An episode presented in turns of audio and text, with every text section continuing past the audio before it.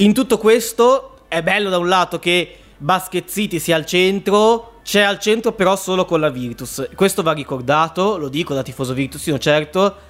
La Fortitudo rischia di perdere un'ulteriore generazione di tifosi, eh? anzi probabilmente la sta già perdendo. E questo è evidente Eh, vabbè, che poi sai, sì. accentra tanto l- sulla Virtus e ci mancherebbe perché eh, chiaramente è un vanto per la città di Bologna, e questo non è me- da mettere in dubbio. Viene meno, rischia di venire meno un po' la rivalità sana e bella di Basket City. È ovvio che la Fortitudo comunque ci sarà sempre, ci sarà sempre uno zoccolo duro di tifosi bianco-blu. Ecco che però le nuove generazioni, vabbè, e appassionati di basket, comunque chi si approccia al basket, ormai nei prossimi anni lo farà quasi esclusivamente per la Virtus a Bologna. E secondo me questo è abbastanza inevitabile, però chiaramente la Fortitudo perderà una generazione di tifosi.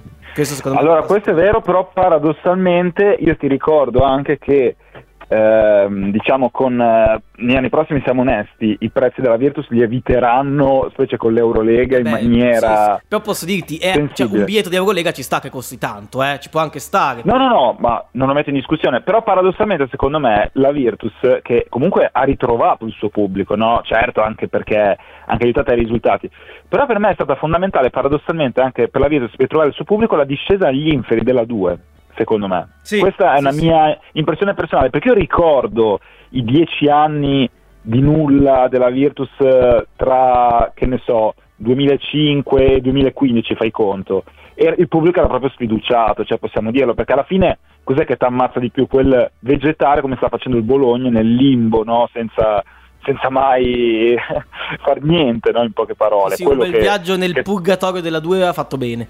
Ha fatto bene paradossalmente. È chiaro che adesso è- diventa- torna ad essere un ambiente esclusivo come fu nei- negli anni 90 con prezzi allucinanti, però è anche vero che eh, insomma, la gente però è disposta eh, a pagare quello. Però non so se cioè, magari un giovane paradossalmente preferisce spendere meno andare a vedere la fortuna, non lo so, eh, non c'è il Sì, sì, secondo me si tratta, no, si tratta di questo, però anche di un fascino che esercita la Virtus. Dipende poi effettivamente come si approccia chi è magari più giovane al basket.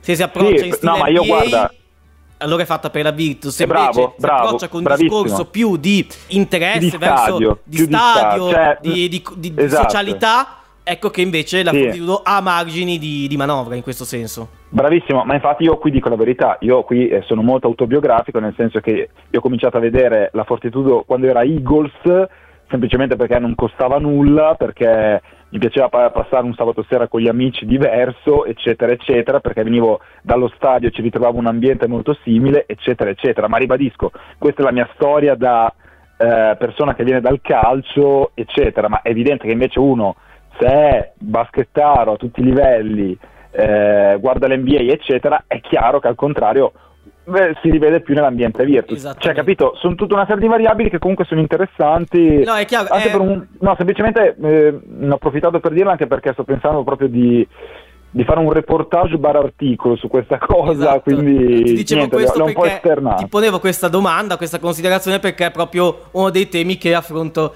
nell'editoriale che uscirà oggi pomeriggio su, su Mille Cuori Basket City. Un assaggio di questo, chiaramente mi pongo la domanda, però è un qualcosa che dà adito a tante puntate, diciamo. Quindi Certo, certo. benvengano indagini, chiamiamole così, indagini giornalistiche di questo tipo, ovviamente a carattere sportivo. Facciamo una pausa musicale, tu Stefano, se ti va eh, rimani in linea e ci sentiamo Sì. tra poco.